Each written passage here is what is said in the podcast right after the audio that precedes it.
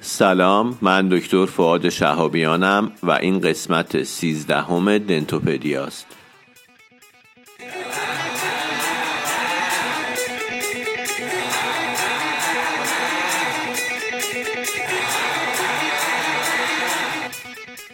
در دنتوپدیا ما سعی می‌کنیم اطلاعات عمومیمون رو در زمینه دندان پزشکی و تو حوزه های مختلف این رشته افزایش بدیم. صحبتمون سعی می‌کنیم کوتاه باشه و لزوما هم مبتنی بر مقاله نیست.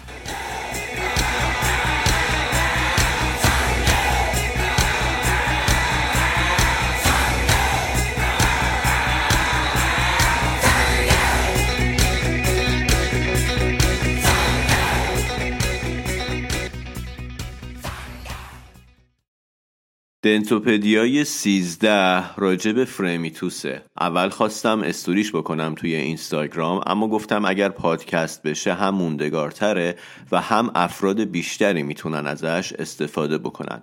منبع صحبتام هم سایت آکادمی دافسونه که خب آقای دکتر دافسون رو هممون می‌شناسیم. با همدیگه گوش میدیم.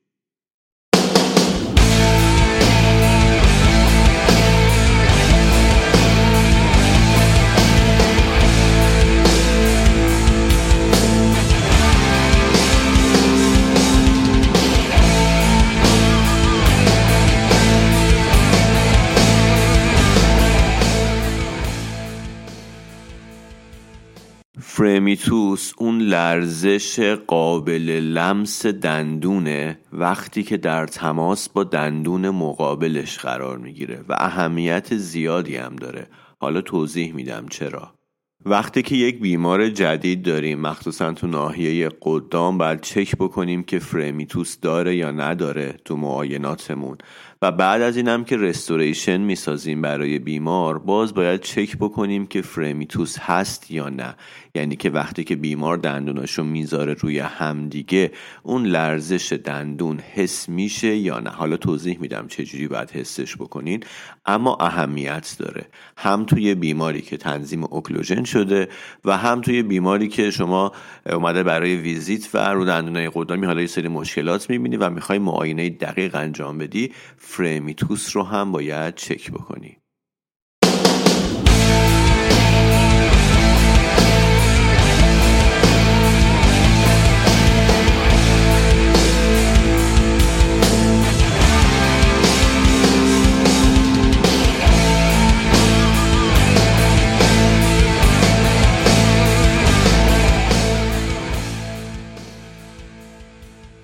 طبق نظر دکتر دافسون سه تا دلیل اصلی برای فرمیتوس هست. دلیل اول تداخلات خلفیه که باعث میشه که مندیبل پوش بشه به سمت قدام و دندونهای قدام پایین ضربه بزنن به دندونهای قدام بالا. اینجا باعث ایجاد فرمیتوس میشه. فرمیتوس هم که گفتم اون لرزش قابل لمس توی دندون هاست توی مخصوصا دندون های قدامی. پس از نظر داوسون این دلیل عمده اصلیه. دلیل بعدیش هم اینه که ما برای بیمارمون long centric ایجاد نکردیم و دلیل سوم هم اینه که داوسون میگه که envelope of function مون محدوده. اون محدوده ای که فکمون دندون ها توش حرکت می‌کنن محدوده و به هم ضربه می‌زنن. می‌دونم که خب خیلی ها ممکنه که متوجه نشن long centric چیه کسایی که occlusion ندونن یا envelope of function باز مفهومش ساده تره. مشخصه هم از اسمش مشخصه و همین که یه توضیح کوچولویی دادم که محدوده function مون اونجایی که فک حرکت می‌کنه بهش میگن envelope function وقتی که محدود باشه خب دندونا به هم دیگه ضربه می‌زنن. ولی کلا این بحث من نیست. این سه تا دلیلیه که داوسون میگه باعث ایجاد fremitus میشه. اما چیزی که واسه من مهمه و می‌خوام شما هم بدونید که من یه دلیل چهارم بهش اضافه می‌کنم. وقتی توی دندونهای قدامی دارید تنظیم اوکلوژن می‌کنید اگر فرمیتوس وجود داشته باشه یعنی اینکه داره به دندونهای قدام بالا ضربه می‌خوره. هر دفعه بیمار پکش رو میبنده یه ضربه می‌خوره به دندونهای بالا و بعد این باعث شکستگی و تخریب و مشکلات دیگه میشه یا از بین رفتن رستوریشن این علتی بود که من گفتم این دنسوپدیا رو توضیح بدم که بدونید که حالا غیر از این سه تا دلیلی که داوسون روش تاکید داره این دلیل هم توی کار روزمره ما اهمیتش زیاده و باید بهش دقت کنید. حالا باز الان باز توضیح میدم.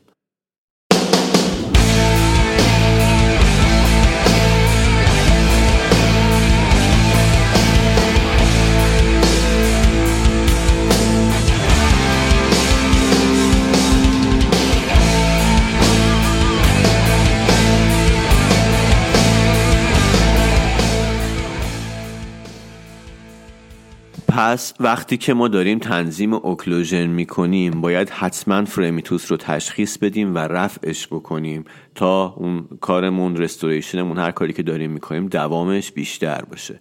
بهترین روش تشخیص فرمیتوس هم اینه که نوک انگوشتون ناخونتون رو بذارین روی دندون و بعد از بیمار بخواید که دندونا رو آروم با همدیگه تماس بده.